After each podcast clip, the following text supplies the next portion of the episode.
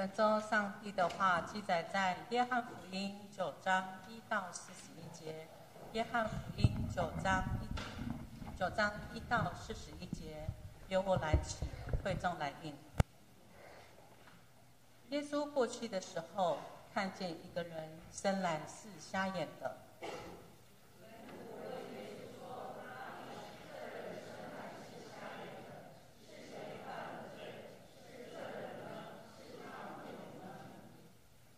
耶稣回答说：“也不是这人犯了罪，也不是他父母犯了罪，是要在他身上显出神的作为来。”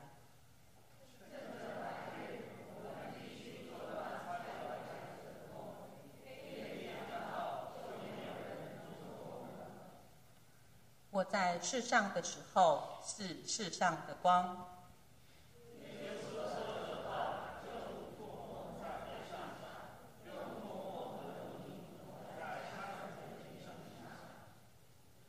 对他说：“你往西罗亚池子里去洗。”他去一洗，回头就看见了。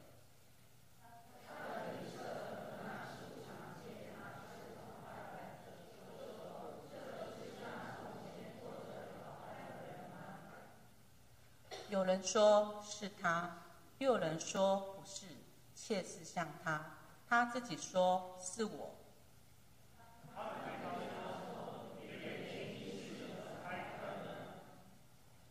他回答说：“有一个人名叫耶稣，他或你抹在我的眼睛，对我说：‘你往希罗亚池子去洗。’我去一洗，就看见了。”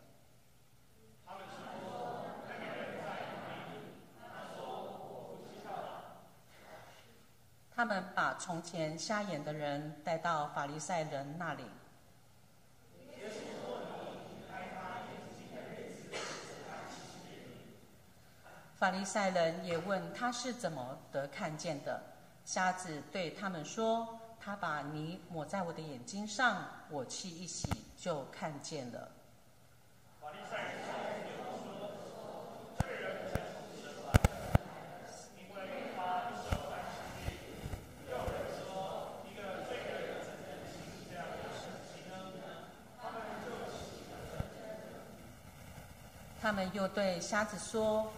他既然开了你的眼睛，你说他是怎么样的人呢？他说四个先知。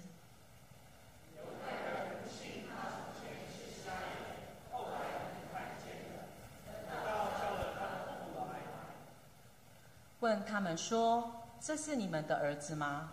你们说他生来是瞎眼的，如今怎能看见了呢？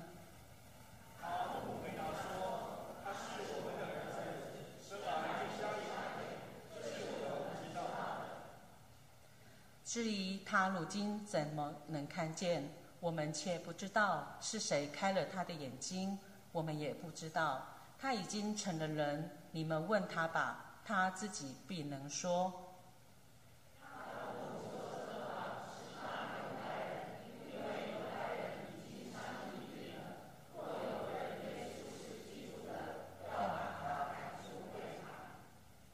因此，他父母说。他已经成了人，你们问他吧。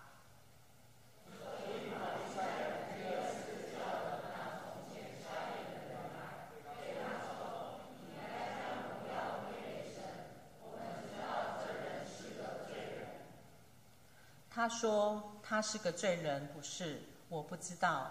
有一件事我知道，从前我是眼瞎的，如今能看见了。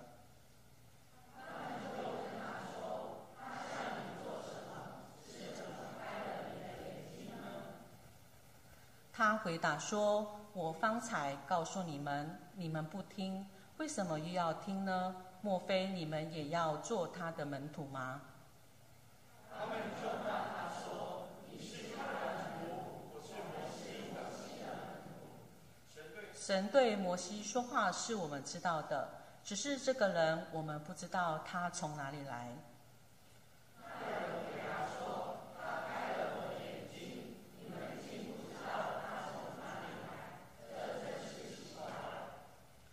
我们知道神不听罪人，唯有敬奉神、遵行他旨意的神才听他的。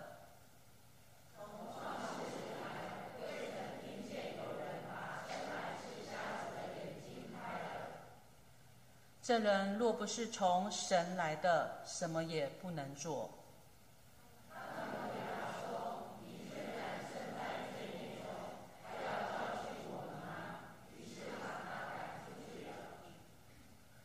耶稣听说他们把他赶出去，后来遇见他，就说：“你信神的儿子吗？”他回答说：“主啊，谁是神的儿子？叫我信他耶稣说：“你已经看见他，现在和你说话的就是他。”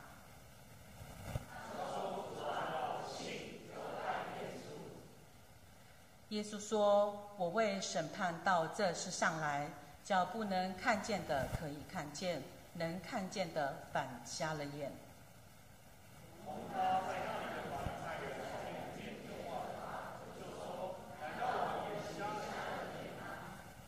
我们起身，耶稣对他们说：“你们若瞎了眼，就没有罪了；但如今你们说，我们能看见。”所以你们。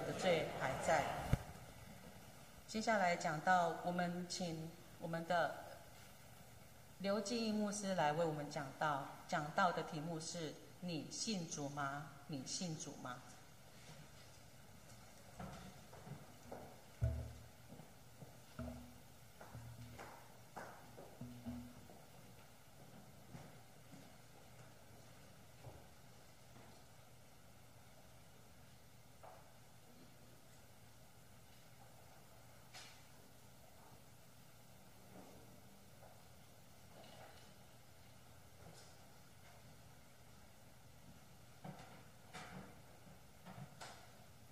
翻你们一起手写的圣经，我翻到的经文不是今天你们刚刚读的那一段，我翻到的经文是诗篇一百一十九篇第一百零五节。那是一段你们熟悉的圣经，它是这样说：“你的话是我脚前的灯，也是我路上的光。”我们一起用这一节圣经来祷告。你前的灯，又是我路上的光。一起来。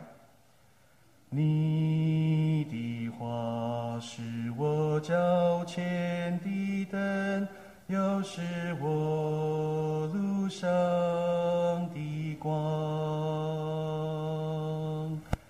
你的话是我脚前，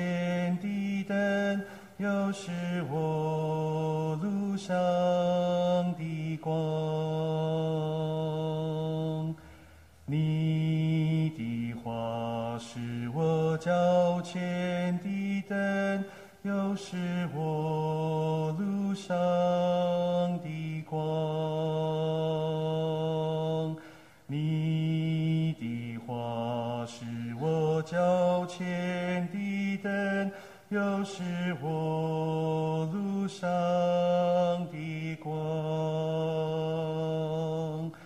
你的话是我脚前的灯，又是我路上的光。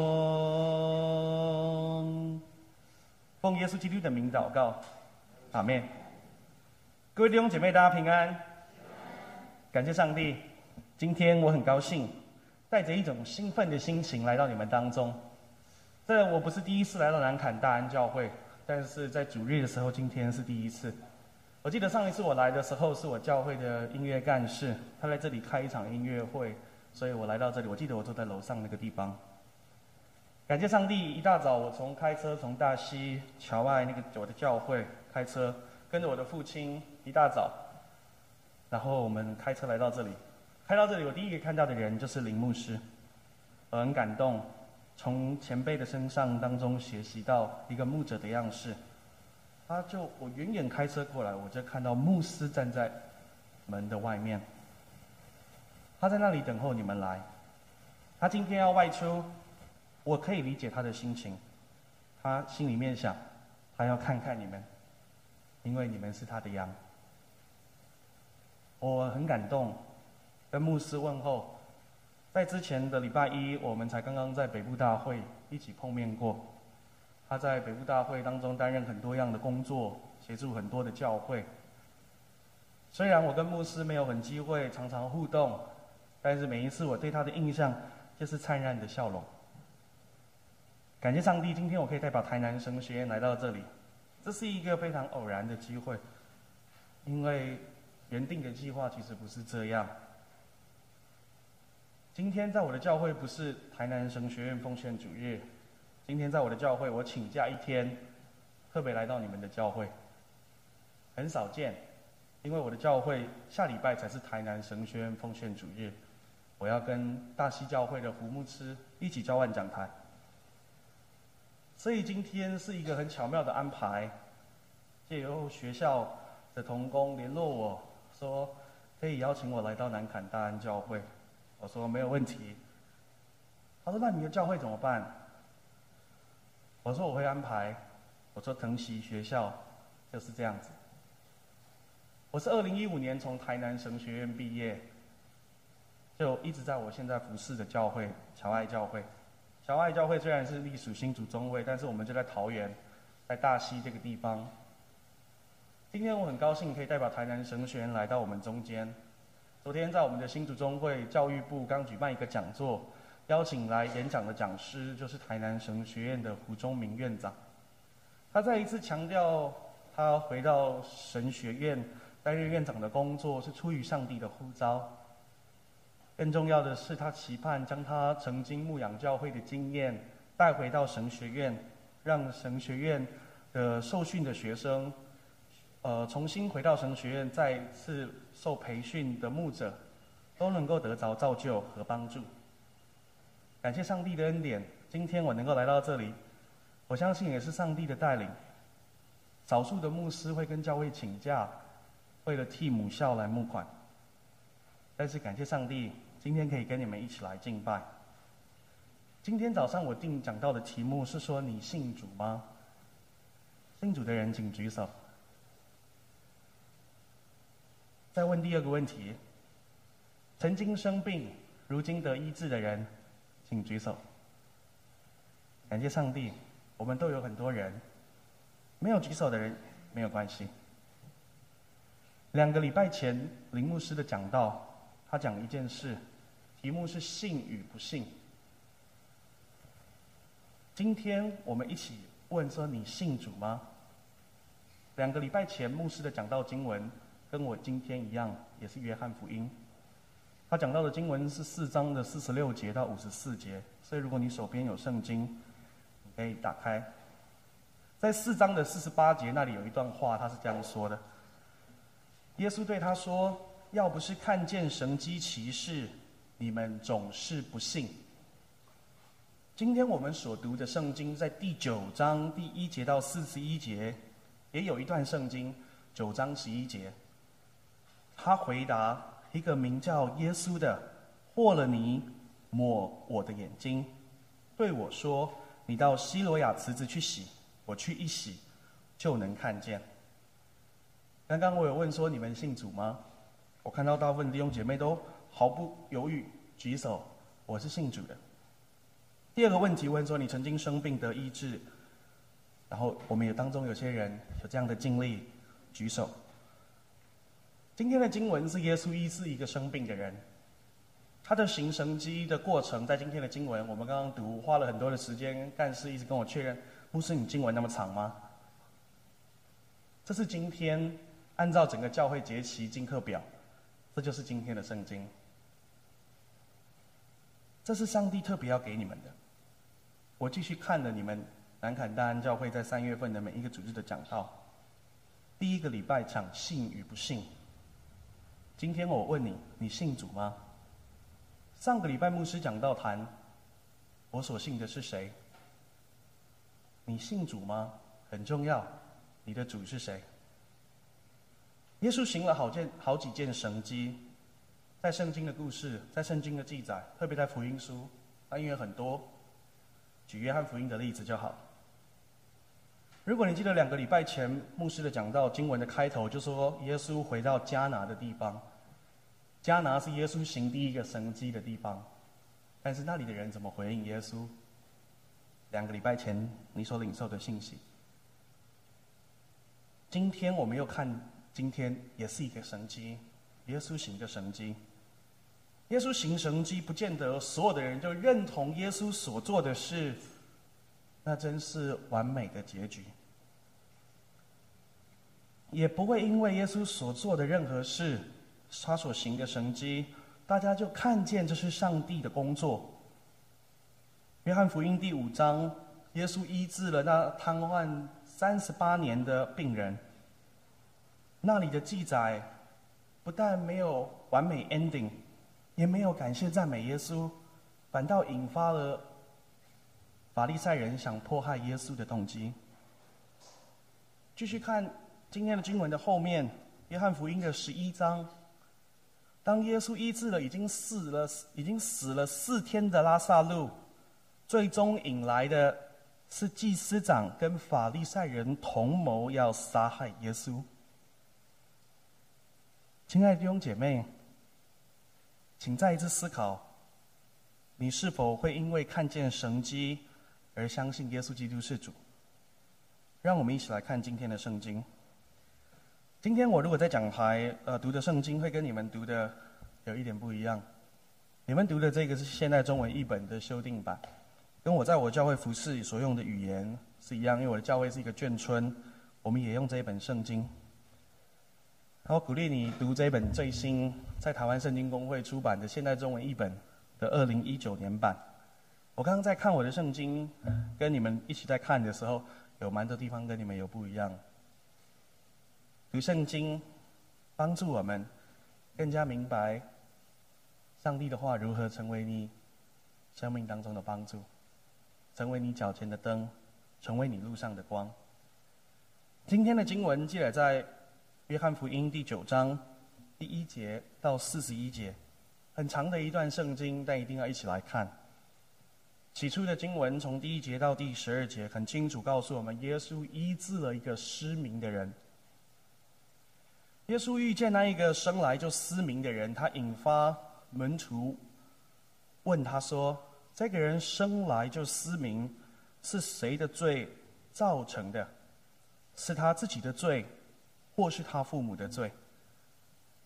这是犹太人对于罪、对于身体缺陷的一种看法。他们传统的解释就是：第一个，这一个人若是身体有缺陷，可能是出生前犯的罪所导致的刑罚；第二个，有可能是父母犯的罪导致。祸延子孙的一种结果。耶稣的学生这样问，不是随便乱问，而是出于圣经的根据。摩西的法律，我们都会记得十条诫命。十条诫命的第二诫说什么？不要为自己雕刻任何偶像。在圣诗的前面都有，中间有一段话，他这样说：不可跪拜或侍奉任何偶像，因为我是上主你的上帝。我绝不容忍与我对立的生民，恨恶我的，我要惩罚他们，甚至到三四代子孙。所以我们看到门徒问的问题，不是随便乱问、随口一问，他们根据圣经问了耶稣。人往往想要为眼前所遭遇的苦难、罪，或者是陷入的罪当中，找到一个原因来归咎。但是，我们看看耶稣的回答，在第九章的第三节。耶稣回答：“他失明跟他自己和他父母的罪都没有关系，而是要在他身上彰显上帝的作为。”亲爱的弟兄姐妹，耶稣的回应跟传统大部分的人对于这一个失明的人的评论很不一样，因此你会看到。在经文的第八节，他的邻居和经常看见他在讨饭的人说：“这个人不是一向坐在那里讨饭的吗？”有的人说：“就是他；也有的人说不是他，只是像他罢了。那个人自己说：“我就是他。”跟刚刚你读的圣经都有一点点不太一样。让我们重新再一次看到这个被耶稣医治的人，他勇敢做见证：“我就是你说的那一个，在这里讨饭的，在这里行乞的。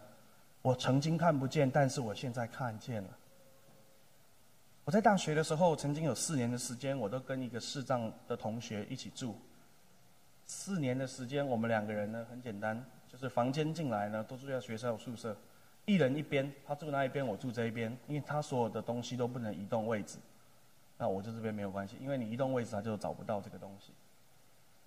我照顾他，然后跟着他一起出去，他有一眼是全盲，一眼是零点零一，他看手机的时候，不像我们的人都拿在手上这样看，他都拿在这个眼睛这边这样看，在白天的时候，他可以自己。行走，第一次的时候我带他。我们可以想见一个视障的同学，一个视障的人，在这一个时代，我们也常常会看到，他们带着一根棍子，然后打探着前面的路，有的人就可以在路上行走。也就是耶稣医治了这一个人之后，这一个人的样貌，这一个人走路的方式不再一样，所以众人他的原本常看到他的人认不出来。哎，这个人不是通常都瘫坐在那里吗？因为失明的人要移动不是一件容易的事，而且有危险。让我们重新再一次看这一段圣经，耶稣却说第三节要在他身上彰显上帝的作为。耶稣真奇怪，怎么不选一个健壮健全的人，反倒要选这一个失明的人？身体有缺陷的人。刚刚我问了很多弟兄姐妹，很多人举手。你有曾经生病得医治的经验？很多人举起手。看到这一段圣经，你再想想你的生病，你的见证。这一个人是非常积极的走入人群，向世人说：“我得到了医治，见证了主耶稣。”十三节的经文开始，一直到三十四节最长的一个段落。他们把这个失明的人带去见法利赛人。接着十四节就告诉我们很重要的关键：耶稣获了你开他眼睛的那一天是安息日。法利赛人又再一次盘问这一个人说：“你是怎么样看见的？”还有再一次诉说他用泥抹了我的眼睛，我一洗就能够看见。法利赛人第一件事就说：“做这事的不可能是从上帝来的。”因为他不守安息日的戒律。亲爱的弟兄姐妹，我们真的很容易看到眼前的真相，却不愿意承认。我们时常会这样子，特别在我们特别悲伤的时候，当我们面对亲人离世，我们最第一件事就是说：怎么可能？我们不断的安慰自己，说不会发生。但是法利赛人跟这个例子不太一样，他马上说做这事的人不会是从上帝来，因为他违反了安息日的诫命。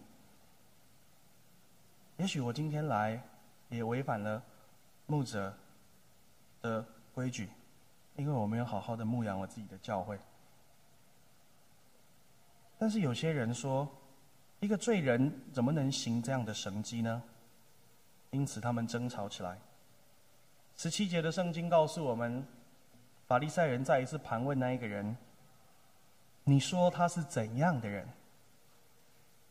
你注意看十七节的后段，这一个失明的人他说他是一位先知。如果你等下读今天的京剧的时候，你记得他很坚定的回答：“我信，并且拜耶稣。”可见到十七节的这一个段落。这个失明的人并没有真正认识耶稣，他觉得他是一位先知。十八节的经文继续告诉我们人的不幸，人们犹太人的领袖不相信他从前失明，现在看得见，直到把他的父母亲找来盘问。亲爱的弟兄姐妹，要是你是他的父母亲，你感觉怎么样？我相信大部分的父母亲会因为孩子得着医治，心很欢喜。我自己有三个孩子，二岁、四岁、六岁。这三个孩子每一天成长，他们会吵架，他们会说话，我会管教他们，我会请他们停止，我会请他们说明。但有一个很重要的目的，就是期待孩子很顺利又健康的成长。当这群犹太人的领袖法利赛人找他的母亲来的时候，问他们说：“你孩子为什么得医治？这人是你的儿子吗？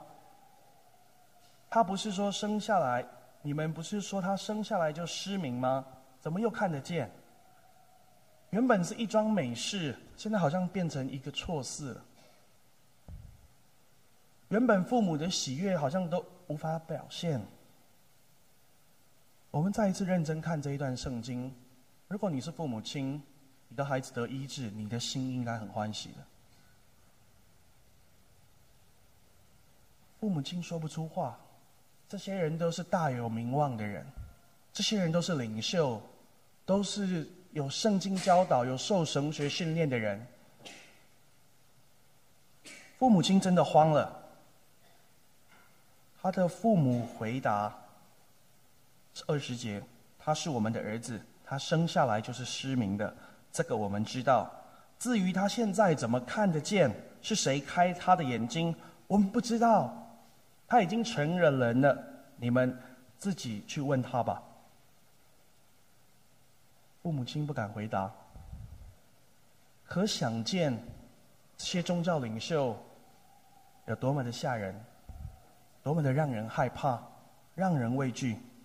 当他们向这个父母亲询问的时候，父母亲都不敢回答。他说：“你自己问他吧，他已经是大人了。”二十二节讲得很清楚，因为他们怕犹太人的领袖，并且这些领袖定了一个规矩，在二十二节的后面，有人承认耶稣是基督，就把他赶出会堂。赶出会堂不是离开南坎大安教会，没关系，旁边再找一个教会就可以。不。在犹太人的生活习惯里面，赶出会堂就等于你与世隔绝，因为你不属于我们这个群体。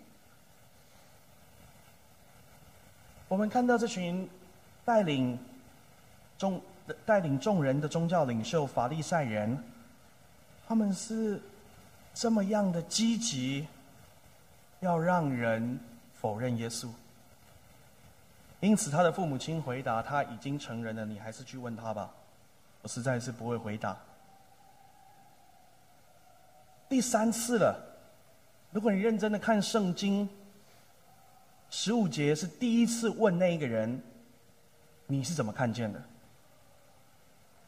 十七节第二次问，他开你的眼睛，你告诉我他是怎样的人？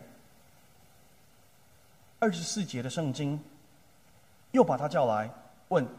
你必须在上帝面前说诚实话。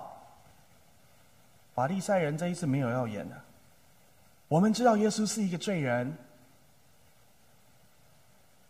亲爱的弟兄姐妹，如果你刚刚说你生病有得医治的时候，我盼望你认真看二十五节圣经。他回答：“他不是罪人，他是不是罪人？我不知道。”不过我知道一件事：我从前失明，现在能看见。你知道，到这里的时候，是显示了我们的软弱和有限。重新再一次看见的人也不敢承认，但是他只敢说：“我以前看不见，现在我看得见。”二十六节的圣经再一次问：“他替你做了什么？”他怎样开了你的眼睛？二十五节跟二十七节，这个人的回答很不一样。二十七节他说：“我已经告诉你们了，你们不肯听，为什么现在又要听？难道你们也想做他的门徒吗？”这个人反击了，好几次的盘问，亲爱的弟兄姐妹，如果你认真的读这一段圣经。你注意这些宗教领袖的问话、盘问、巡查，究竟是让人跌倒、失去信心，还是帮助人在基督里，在上帝的国度当中可以得着生命的更新。原本这一个人是看不见，他的生命是非常的辛苦，要用乞讨的生活、讨饭的生活才能度日，没有办法自己工作。但如今这一个人看见他有一个新的生命，全然的崭新的开始。但是这一群人却是用这样的方式来对待他。二十七节我说这一个被重新看见的人变得很勇敢，但是二十八节，你真的会很失望。这群宗教领袖法利赛人就辱骂他说：“你才是那家伙的门徒，我们是摩西的门徒，我们根本不知道他从哪里来的。”三十节，这一个人越来越勇敢了。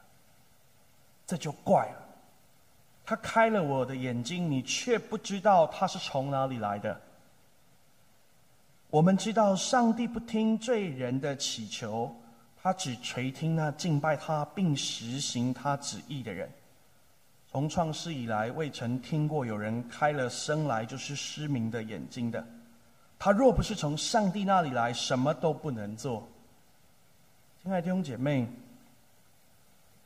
三十三节的圣经给我们一个很重要的提醒：这一个重新再一次看见的人，他不仅仅是眼睛看见，他被打开他的心眼。他看见这一个人，知道他若不是从上帝来的，他怎么可能开我的眼睛？很失望。二十八节，他们先怒骂他一次；三十四节，再次骂他。你这生长在最终的家伙，你看他再一次用了刚刚一开始前面我讲的，因为这一个人生来就缺陷，所以他说你这个生在最终的人，居然教训起我们来，于是他们把他赶出会堂。亲爱的弟兄姐妹，耶稣医治盲人的眼睛，让他重见光明的那一天。刚好是安息日，但是却在法利赛人的眼中看作这是违反律法的罪。为什么？因为盲人看不见，他已经从出生就看不见了。耶稣为什么不过今天安息日，明天再医治，耶稣就没事了？当法利赛人确认盲人的确看得见光明的神迹的时候，他们就对耶稣的身份产生不一样的看法。一方面是觉得耶稣不守安息日的规定，所以他不会是上帝那里来的。但有另外一种声音说，一个有罪的人怎么能做这样的神迹呢？经文让我们再一次看到，我们所信靠的主，其实有些时候很容易因为别人而左右，特别是宗教领袖带领我们。我再一次看南坎大安的讲道礼拜。我都从林牧师的分享当中得着激励。上个礼拜我们在看我所信的是谁？亲爱的弟兄姐妹，你信主，但你所信的主是谁？你有认真的读你们一起写的上帝的话？我记得我去到一个教会，这一个手写的圣经，因为是很宝贵、很珍贵，他们用一个罩子把它罩起来。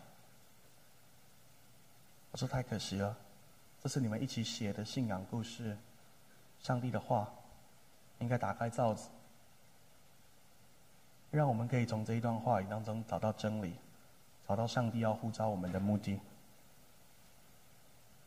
犹太人的领袖不信这一个从前失明现在看得见的人，但是这一个重新看见的人，他却是勇敢为主做见证。我们的周报里面有夹一张更新周刊，我们把它拿出来。周报里面今天夹的更新周刊，因为我教会也有收到嘛，啊，都是一样的。那里面有一个人病得医治的故事，我们回去的时候可以看。我们可以跟这个人学习，当我们病得医治的时候，我们把它写下来，投稿更新周刊，可以让更多的人得着生命的更新跟改变。这个重见光明的人，他勇气可嘉。他明知道说出真话会被赶出去，但他愿意用自己的生命经验，上帝在他生命当中所赏赐的恩典。我刚刚说他其实还不是很认识耶稣的，因为你读十七节的圣经，你就知道，他说耶稣是一位先知，就知道他不是真正认识耶稣的。但是他那一种慷慨激昂的见证，却影响了所有人。但是很抱歉，犹太人的生活规律就是围着会堂而前行的。离了会堂的人什么都不能做，因为你就是被边缘化的人。这个人也许过去因为他眼睛看不见，他当然就很难能够明白上帝的律法、律法书上所写的教导等等。但是今天他被耶稣医治了。他却能够见证自己所领受的恩典，并且付上代价，被赶出会堂。但是，经文来到三十五节，今天的最后一个段落。三十五节到四十一节谈这一段圣经当中最重要，而且一定要从第一节看到今天四十一节，因为这是一连串的。记得第一段圣经在讲什么？耶稣医治了一个失明的人。第二段圣经讲法利赛人盘问这一个重见光明的人，最后把他赶出会堂了。最后这一段圣经，我在这里都写一个题目，下礼拜我要交一个稿给我们的教会。我写的是谁才是看得见？亲爱的弟兄姐妹，你觉得谁才是看得见？犹太人把这个重获光明的失明的人赶出会堂。亲爱的弟兄姐妹，也许我们都有在教会受伤的经验。我也不知道是不是在我们当中有的人有被赶出教会的经验。但亲爱的弟兄姐妹，你看三十五节的圣经，他们把他赶出会堂，耶稣找到他。亲爱的弟兄姐妹，今年我三十四岁。我做传道的时候，我二十六岁。我出生在一个基督教家庭长大。我十六岁的时候决志，我要成为一个传道人。十年之后，上帝找到我。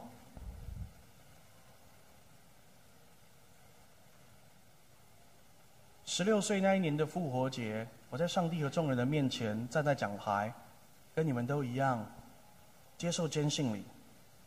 在我出生那一年的圣诞节，一九八九年，我的父亲抱着我站在这个讲台，我接受小儿洗礼，说我这一生要奉父子圣灵的名，归在耶稣基督的门下。亲爱的弟兄姐妹。让我们再一次看这一段圣经。也许你曾经在教会受伤害，也许你曾经经历过这一个人说被赶出会堂，你被别人拒绝了。但是不要忘记，耶稣会找到你。三十六节的圣经，他问耶稣说：“先生，你听他说先生的时候，你就知道，这个时候他都还不认识耶稣的。”请告诉我他是谁，好让我信他。耶稣对他说：“你已经见到他，现在跟你讲话的就是他。”也许我们不曾有机会遇见耶稣，面对面跟我们讲话。但是如果你刚刚有举手，说：“我曾经生病，得着医治。”我要告诉你。那个医治你的就是他。这一个失明的人，他重新看见，他不仅仅是面对他人生新的一条路，他更是展开他的生命。他说：“主啊，我信。”从先生变成主啊，从原本是要跟他说：“你可以告诉我他在哪里，他是谁？”到他马上一个动作，跪下说：“我信。”亲爱的弟兄姐妹，我不知道你刚刚一开始我问你说你信主吗？你有像这一个重见光明的人那么坚定吗？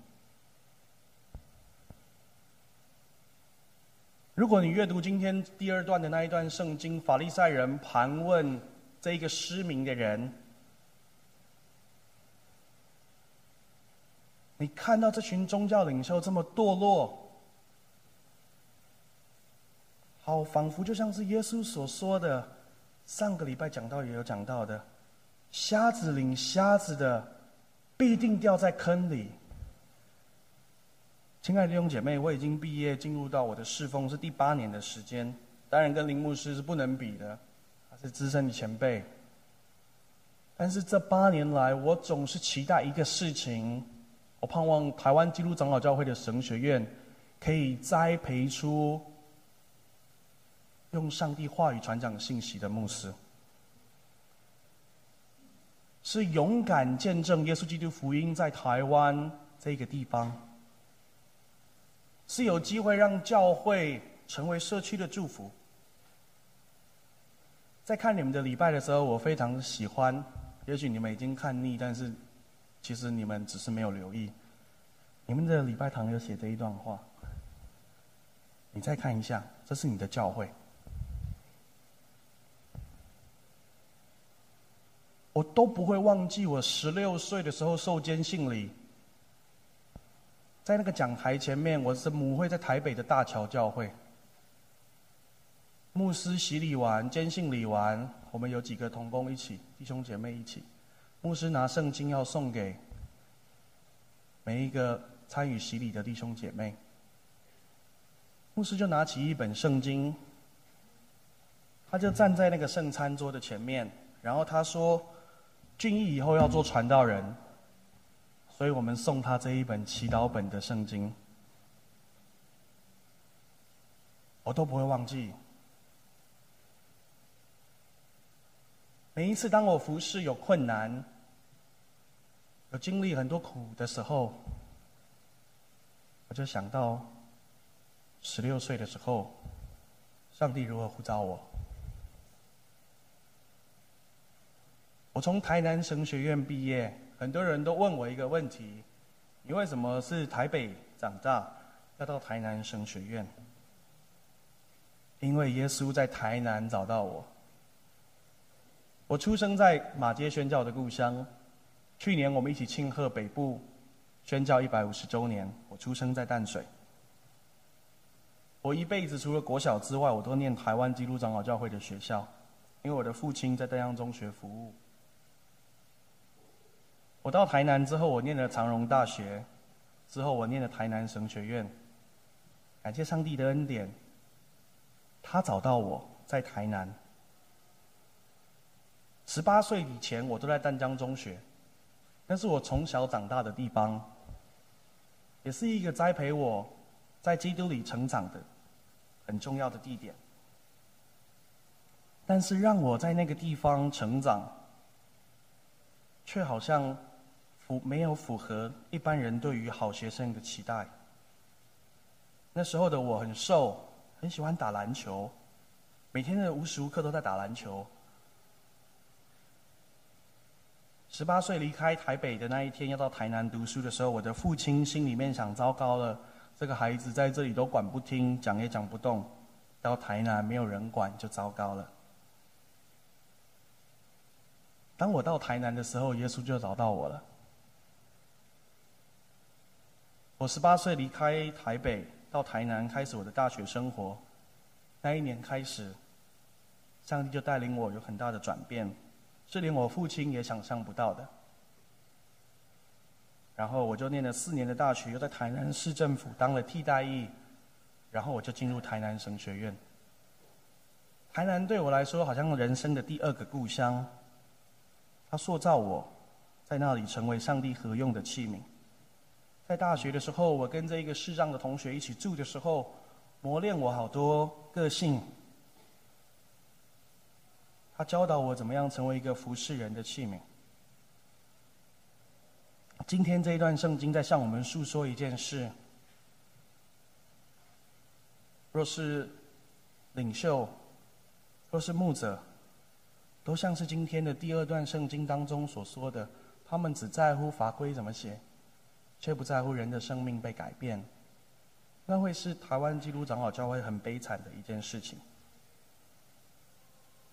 二零一五年，我受派到侨爱教会，侨爱教会是一个小的教会，我的教会现在礼拜差不多六十个人，但是我们有很大的腹地，总共有四百八十三平，我的礼拜堂大概可以坐三百个人。所以我常常都做一个祷告。我知道我是软弱又有限，我知道我就跟这一个失明的人一样，是被上帝带着我往前行。盼望我们重新再一次从今天的圣经醒思我们每一个人的生命。你信主吗？你的主是谁？你有些时候很像两个礼拜前。有些时候是信，有些时候是不信。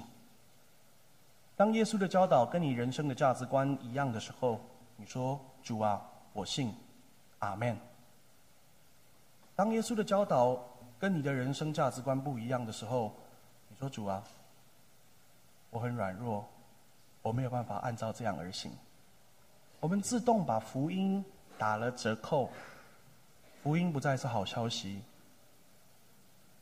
我看见南坎大安在这一个地方，从吴天宝牧师设立这个教会开始，我们的教会就经历很多上帝的恩典。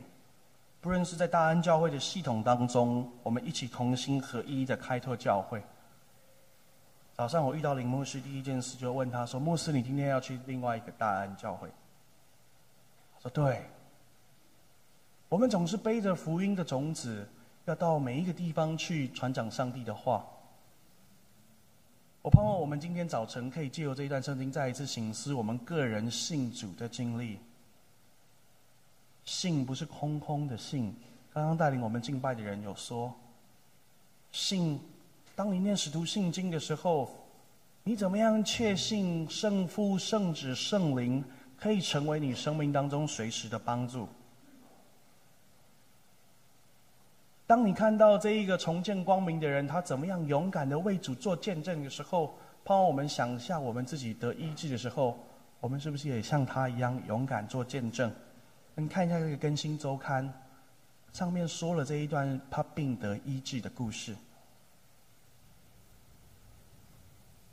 让我们重新再一次想，今天这一段圣经信主，究竟是容易还是不简单？求主开我们的眼睛。最后一段圣经只谈一件事，就是谁才是真正看得见。有些时候，我们如同经文当中的那个失明的人一样，我们其实是需要耶稣才看得见。所以，亲爱的弟兄姐妹，当一开始的时候，我们一起读这一个圣经，诗篇一百一十九篇。一百零五节，你的话是我脚前的灯，是我路上的光。如果你总是觉得 我读上帝的话，我好像不懂，我好像不知道怎么样成为脚前的灯跟路上的光的时候，亲爱的弟兄姐妹，我跟你一样，我就像这个失明的人一样，他需要耶稣开他的眼睛。盼望耶稣也开我们每一个人的眼睛，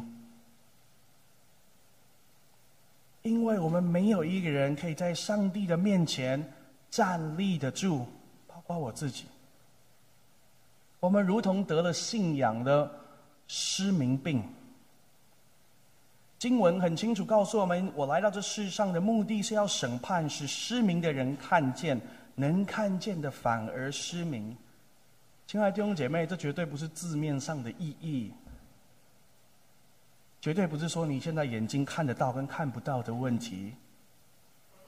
耶稣这句话不只是当时的法利赛人听不懂，相信现今的我们也常常都看也看不明白。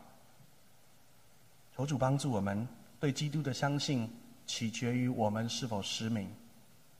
要是你愿意承认你的失明。的有限和你的罪性，你就说主啊，帮助我我信。”好像这一个人在最后对耶稣的回应，他说：“主啊，我信。”求主帮助我们在今天早晨的信息，再一次打开我们的眼睛。你信主吗？关键就在于你的眼睛是不是被打开。你是否依旧生活在黑暗中？耶稣说他就是光，他要来照亮我们的生命。耶稣能够赦免人的罪，洗净人的一切不义，让我们能够脱离黑暗，重见光明。愿我们一起同心合一，接受耶稣，成为信主的子民。我们一起来祷告。恩典的主，我们感谢你，主你召聚我们，使我们再一次打开我们每一个人的眼睛。主，我们真实在你的话语当中有很多的不足、欠缺、软弱和有限，但求主你帮助我们，在你的同在当中经历到你丰盛的恩典。求主你亲自赐福我们。在今天我们一起领受的这一段信息，让我们如同这一个重见光明的人，让我们真实在你的同在当中，再一次看见上主你的光明。愿圣灵你亲自扶持我们，也与我们同在，带领我们以下的时间，我们要一起为台南神学院来共同关心。求主你亲自赐福，也让我们在你的恩典当中继续前进。我们将同心在你面前祈祷。奉靠主耶稣基督的名。